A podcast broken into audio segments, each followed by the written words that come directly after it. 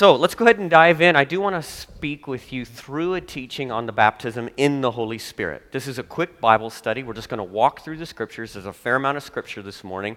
Walk with me. If you have a Bible, open it up to Isaiah chapter thirty-two, right in the middle of the Bible. Isaiah chapter thirty-two, empowered the baptism in the Holy Spirit. At Mill Creek Foursquare, where Jennifer and I serve, we are currently studying the baptism in the Holy Spirit.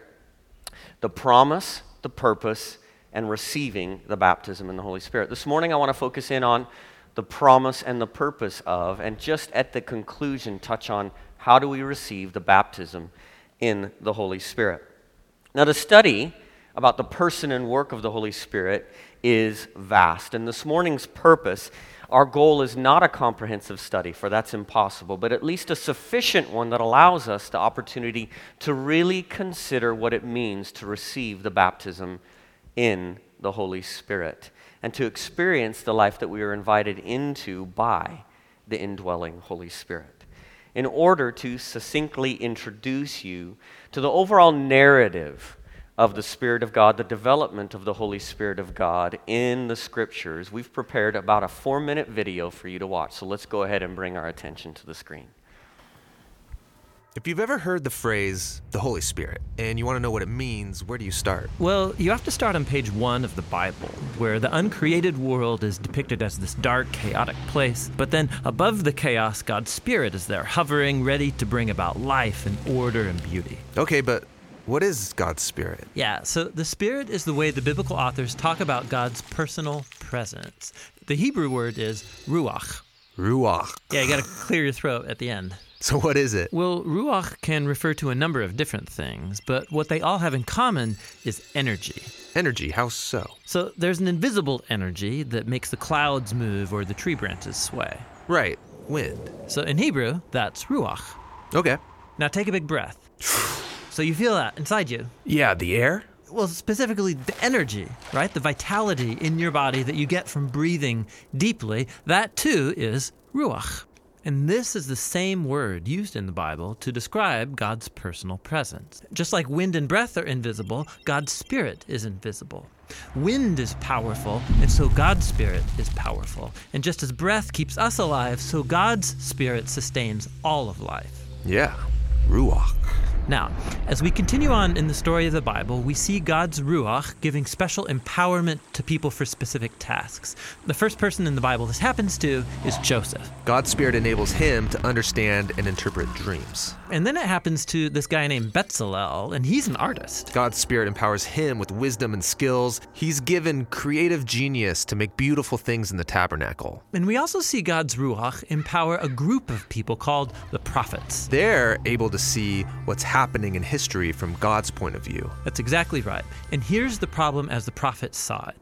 While God's Ruach had created a really good world, humans have given in to evil. They've unleashed chaos into it through their injustice. A new type of disorder. Yes, and the prophet said the Spirit would come, just like in Genesis one, but now to transform the human heart, to empower people to truly love God and others. How will this new act of God's Spirit happen? Well, centuries pass, and we are introduced to Jesus. And at the beginning of his mission, there's this beautiful scene where Jesus is being baptized in the waters of the Jordan River. Yeah, the sky opens up, and God's Spirit comes and rests on him like a bird. This story is saying that God's Spirit is empowering Jesus to begin the new creation. And we see this happening when he heals people or forgives their sins. He's creating life where there once was death. Now, Israel's religious leaders oppose Jesus, and they eventually have him killed. But even here, God's Spirit is at work. The earliest disciples of Jesus, who saw him alive from the dead, said it was God's energizing Spirit that raised Jesus. This is the beginning of new creation. Yes, and it's still going. When Jesus appeared to his closest followers, he breathed on them and said, "Receive the Holy Spirit." And soon after that, the Spirit powerfully comes on all of his disciples. So that they can become a part of this new creation and share the good news and learn how to live by the energy and influence of God's Spirit. And so today, the Spirit is still hovering in dark places. Yes, pointing people to Jesus, transforming and empowering them so they can love God and others. And the Christian hope is that the Spirit is going to finish the job. The story of the Bible ends with a vision of a new humanity, living in a new world that's permeated with God's love and life-giving Spirit.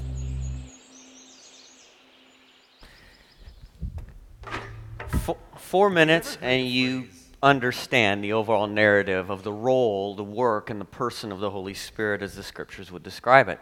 So this morning I have two points. If you're a note taker, these are your notes, okay? And the first is this. Let's go ahead and start here. The promise of the baptism in the Holy Spirit. The promise of the baptism in the Holy Spirit. So as the video narrated, we understand that from the Scriptures, God's redemptive work for fallen creation includes this pouring out of the Spirit of God. The Spirit of God will be alive and active. And we see Him initially come upon specific people for spectacular tasks.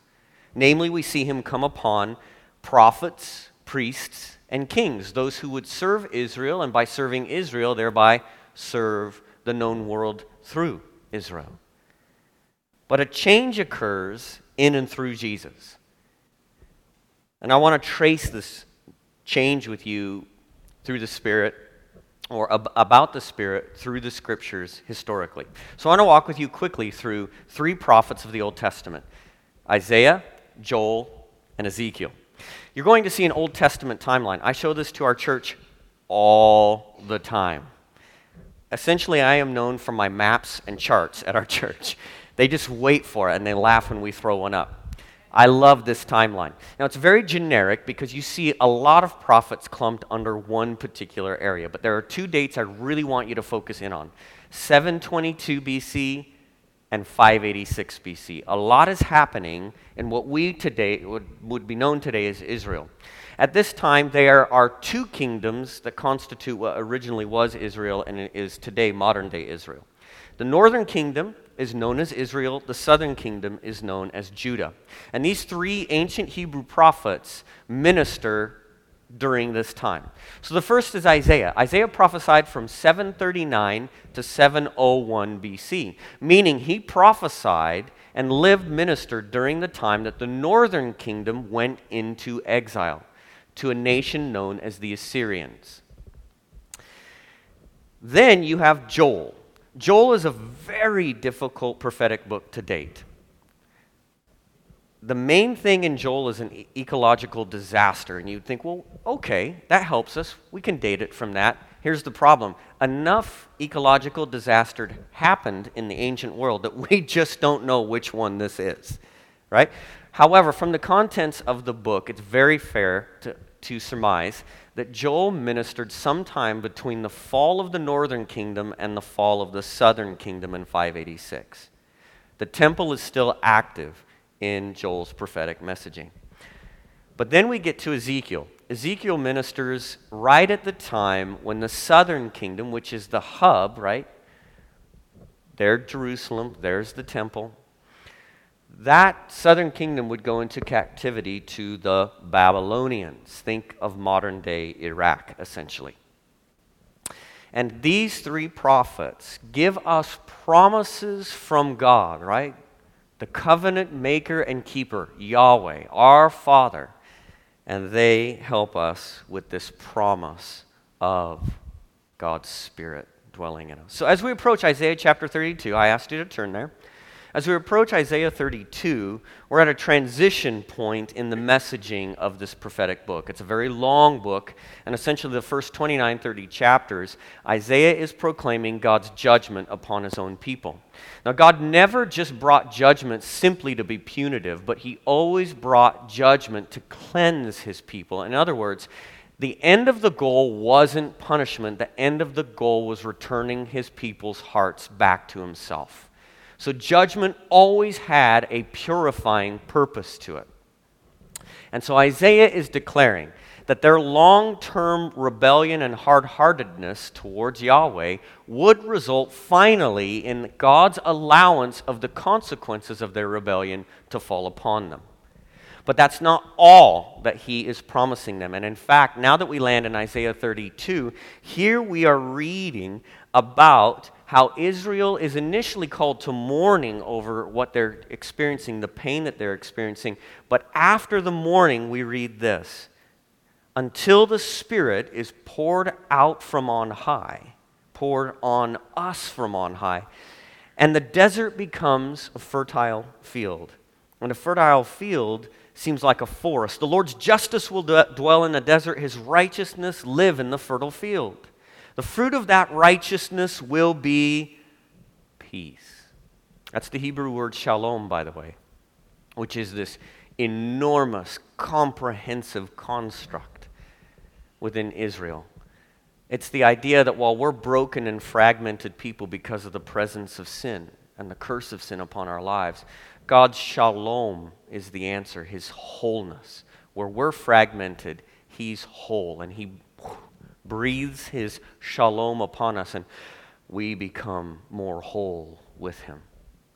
So God's peace. And the fruit of that righteousness will be shalom. Its effect will be quietness and confidence forever. My people will live in peaceful dwellings and secure homes and undisturbed places of rest. Though hail flattens the forest and the city is leveled completely, how blessed will you be, sowing your seed by every stream and letting your cattle and donkeys range free. So we understand that where there is devastation and ruin at present in Isaiah's ministry and among his own people, the Spirit, what God will do is after, He will pour His Spirit out, and there will be fertility, there will be abundance, there will be God's wholeness to address the brokenness. And how will this be realized? It will be realized not by human will or effort, but it will be realized by the people's fresh submission to God.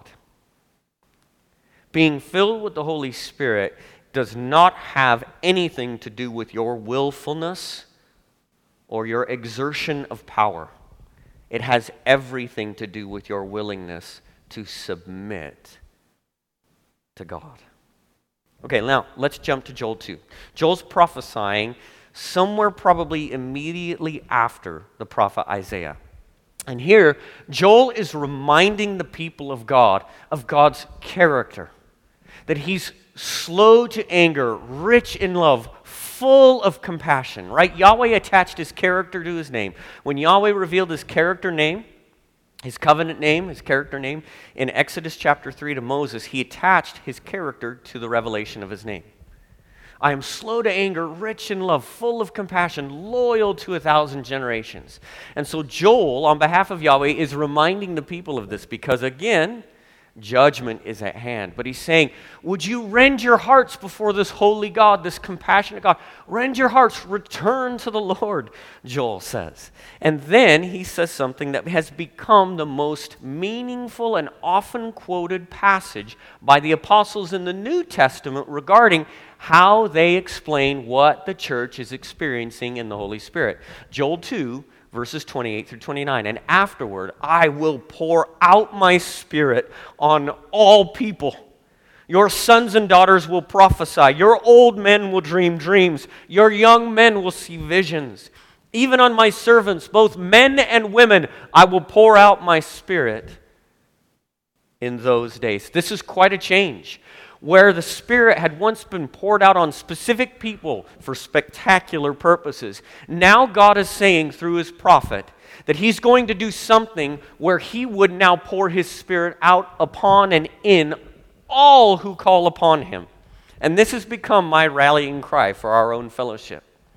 When I go and pray on Thursdays over, over our church, I go into our sanctuary and I begin to lay hands on every chair, not because I like the chairs, but because I really like the people in the chairs. This is what I pray. God, pour your Spirit out. You said you would pour your Spirit out on all flesh. You said you would pour your Spirit out on young and old, on sons and daughters.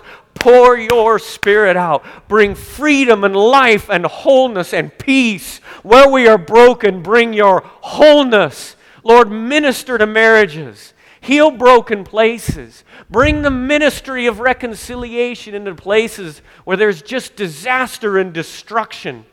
You are the God of all hope. Would you breathe that hope afresh in and through your people into this community?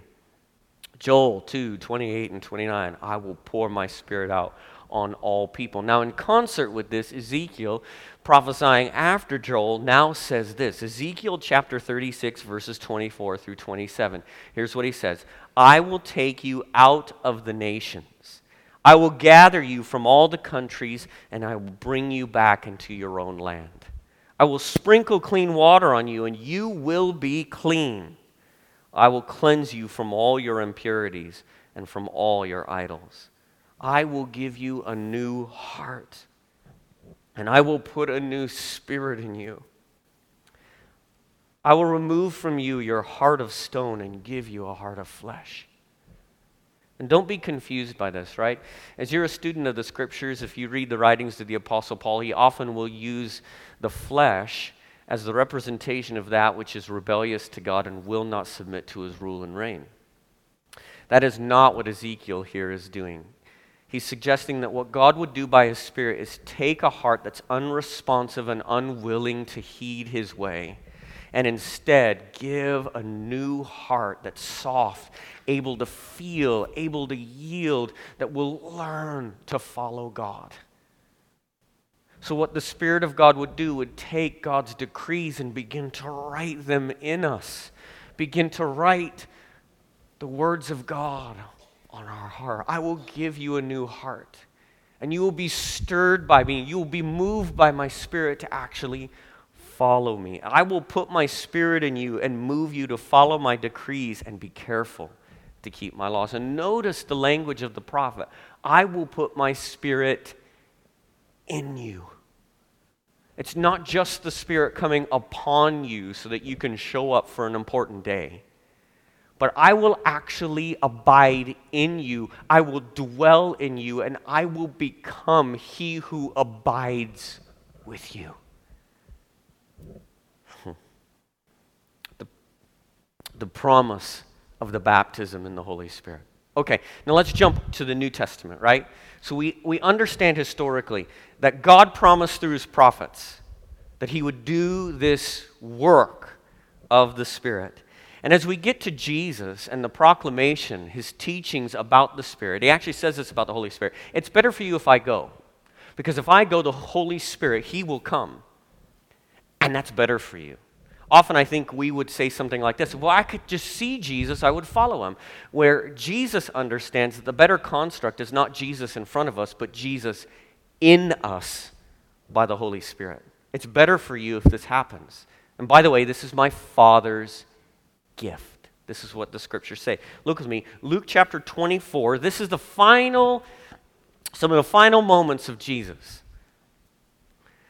He has resurrected from the dead. He has appeared to them. They are bewildered, in fear, astonished, joy. I mean, you can imagine it all. Luke chapter twenty-four, this is what it, it says. Then he opened their minds so they could understand the Scriptures, which is such a wonderful verse.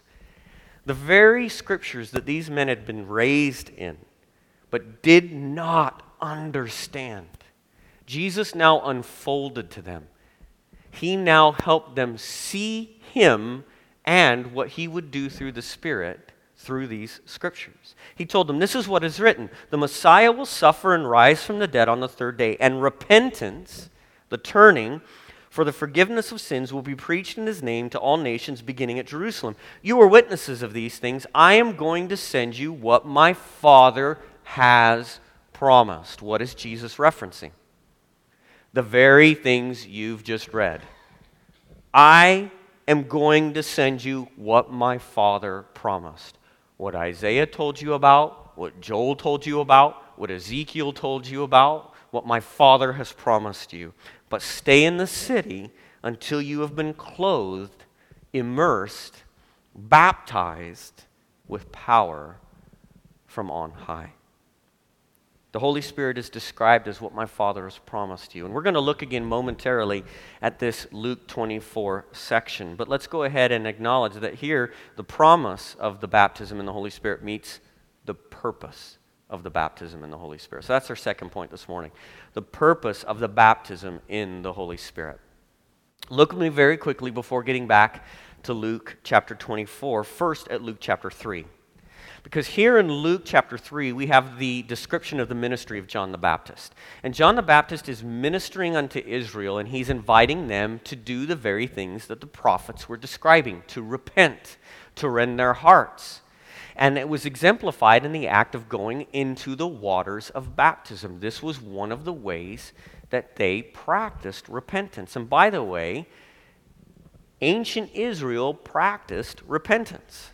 In fact, repentance and baptism went hand in hand. It was viewed as one of the ways that one would cleanse oneself to present oneself before God.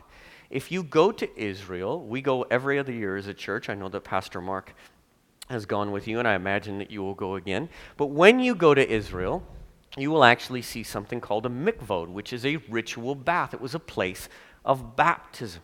So as Israel is going to John to practice this, he is inviting them into repentance. And here's what he says. When many people, right, the response to John is so considerable that many people are beginning to say, hey, John, are you the, the Messiah? Are you the one we've waited for? And he says this, I baptize you with water, but one who is more powerful than I will come, the straps of whose sandals I am not worthy to untie. He will baptize you in or with the Holy Spirit and fire. And that's where we get this vernacular, the baptism in or with the Holy Spirit. He will baptize you, Holy Spirit, and fire.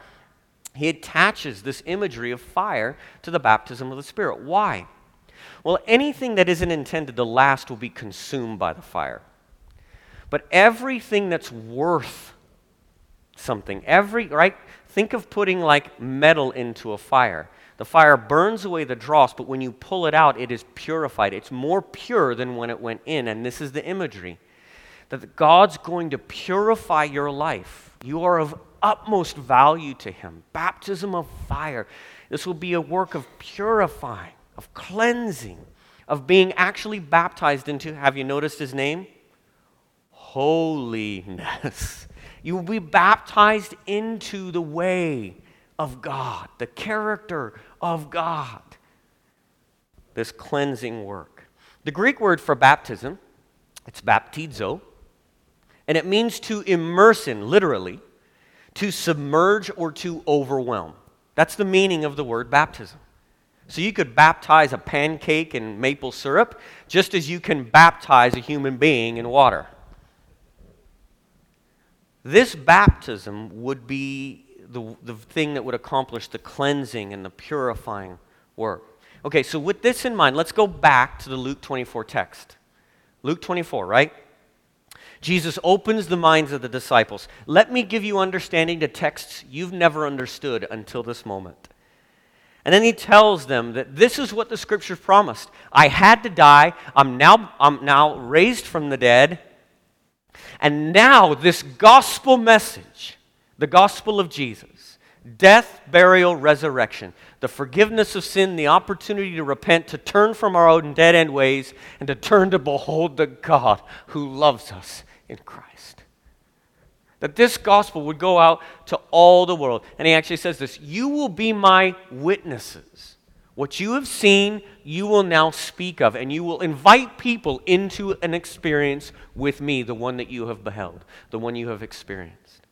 But he also says this, as witnesses, don't you dare go and do anything to represent me until you have what I have.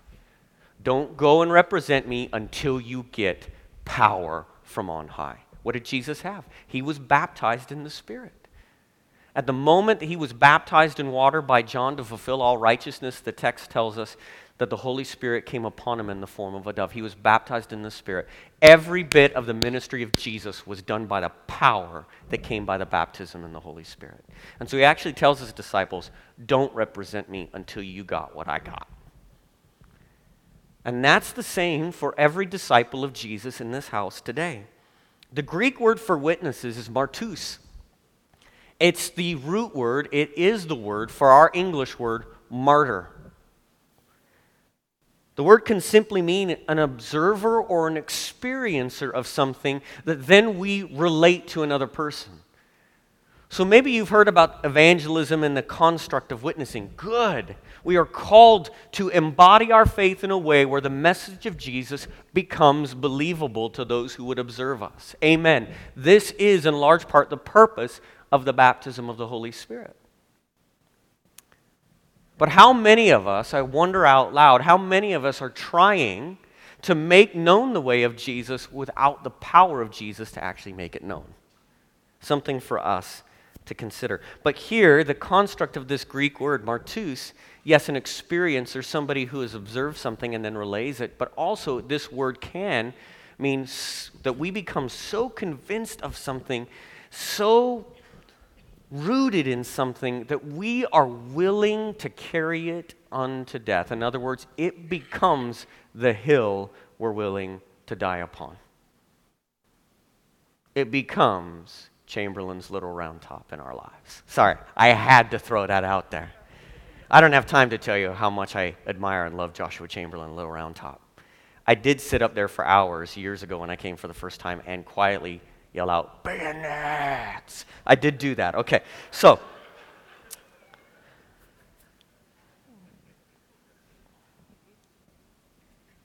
God promised to give His Spirit to all people, to put His Spirit in people. And the realization of this comes in Acts chapter one.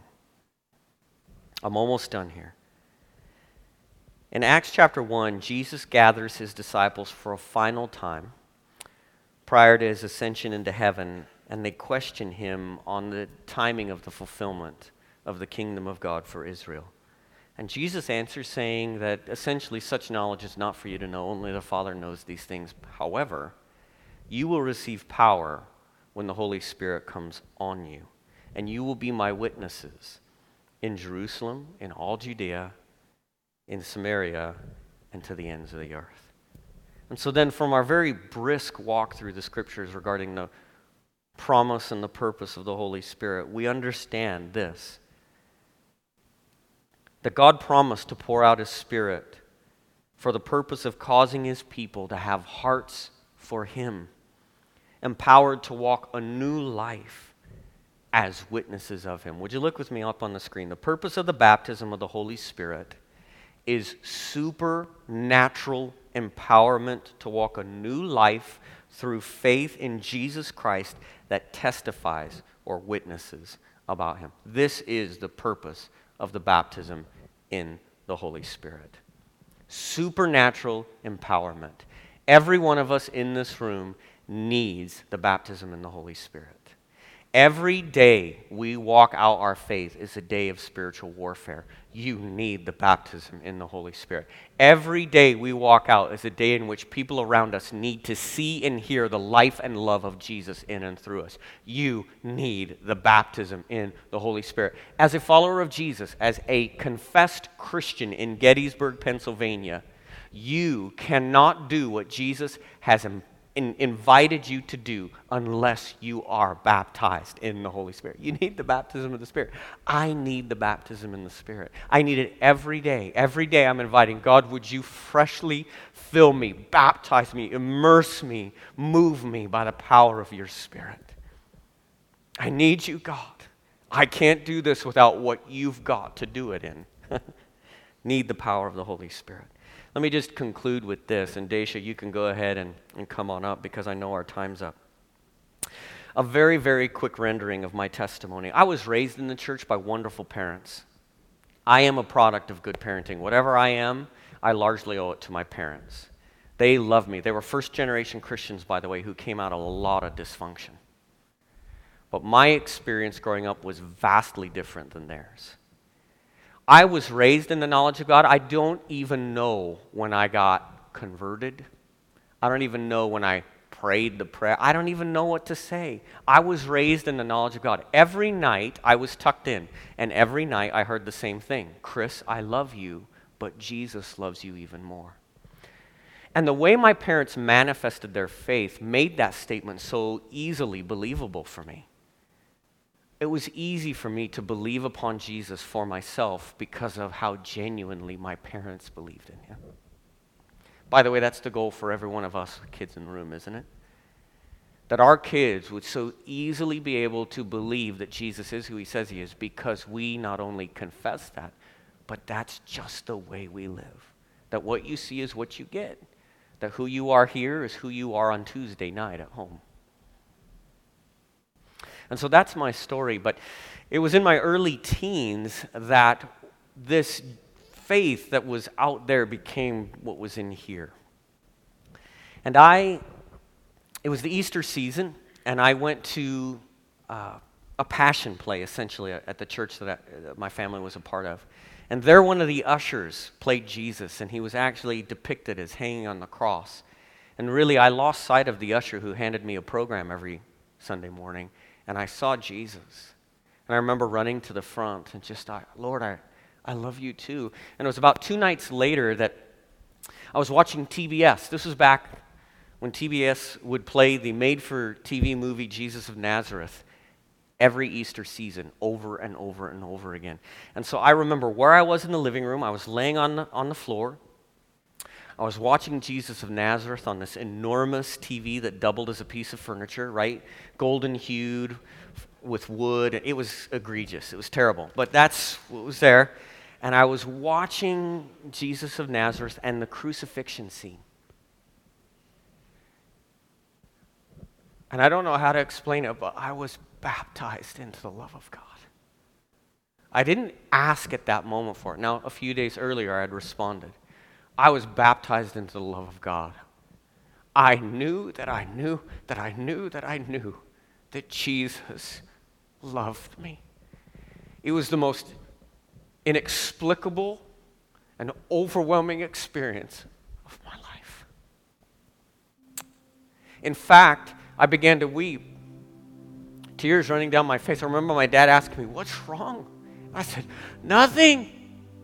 I just know that Jesus loves me. I know it."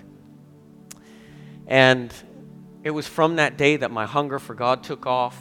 My desire to read the scriptures took off. I wanted to get baptized in water. I believe this.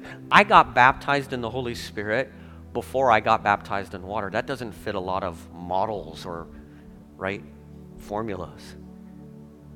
But there it was. And my life with God took off.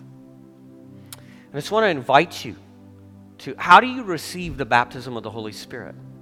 Well, how do you receive anything in the kingdom of God? By faith. As you have believed upon him, so also now receive the baptism in the Spirit. Ask, believe, receive. That's it. Trust him. And yeah, you can keep reading in the scriptures. Yeah, there's gifts and there's fruit and everything attached to the person and work of the Spirit. But how do you receive the baptism of the Spirit? Ask for it in faith. Can we do that right now? Would you pray with me? Father, dear Abba, in the name of Jesus, I bless this fellowship in Gettysburg. Thank you for them. Now I ask that you would pour your Holy Spirit out upon us, even in us. To every one of us, Lord, would you cause us to be empowered and infilled by your Spirit? Would you draw us to you? Would you give us intimacy of relationship with you? But all the more, Lord, would you also now begin to make us more and more like you in character? Lord, that the representation of who you are through us would be accurate, humble, kind, loving, just, pure. And that, Lord, that our lives and the fruit of our lips would speak about who you are. Fill us, baptize us in the Spirit. In the name of Jesus we pray. And would you say with me, amen. Could, could you just keep your eyes closed for just a second? I just want to pray over us. Just something that the Lord put in my heart as Chris was finishing. Two things. I, I believe there's there's many of you here to, today that you've intellectually known the Lord. You've made even decisions for him. And maybe a troubling point for you has really been, I just felt in my heart that, you know, you don't you don't want to go into the emotional things. Listen, Chris's tears were not the source of, of what happened. It, they were a result of an experience, and in a sense, an encounter, in a very real sense, with Jesus in that moment. And I, I pray for some of you that you wouldn't get caught up in stumbling blocks of having to feel emotions or even feeling like it needs to be an emotional thing. It's not an emotional thing. It's an encounter with the person. really is. It's, a, it's an encounter, an experience with him. And I pray that over you. Don't get caught up in the emotions of it, but but in the encounter of the experiencing Jesus. That's what the Holy Spirit does. He is, he is here to bring awareness to Christ. But then secondly, and this is silly, but just with your eyes closed, I just think for some of you, you just really got dry. And I had this silly image, but I think it's so good for some of you. Is my son Zachary, who's five, that when he said the pancakes, I always pour syrup on, on Zachary's pancakes, and inevitably he says to me in a minute later, he says, "Dad, would you just pour a little over here on the side?" I'm like, "Zachary, you have plenty." "No, I just, I need a little reservoir on the side, Dad. I can dip them." I, I just pray for some of you that, that really your prayer today is not just a simply a saturation of like syrup on pancakes of the Spirit, because you've had that. You've had that experience, but I believe for some of you it's been a long time. Hmm. And my prayer for you right now is that you wouldn't act even like Zachary's silly dad who says, "No, you've had enough," but that you would come like a child again and say, "Daddy, like fill it on the plate. Fill it over here so that I can continue to dip into that." I believe that's the spirit of Paul that just says you must be filled with the Spirit and continually be filled. That our prayer would be today that we haven't had enough, or it wasn't enough at summer camp or at that time ten years ago, but God, would you just fill the side, the side of my life over here that I can continue to come back and be saturated again and again with a fresh encounter mm-hmm. with you, Jesus. Yes, Lord. No matter how long it's been, it doesn't matter. Today is a new day to have a fresh encounter and saturation with your Spirit. God, do that in us today, even as we go. In Jesus' name, amen. Amen. Amen. Amen. Would you just thank uh, Chris today for that, that message? And um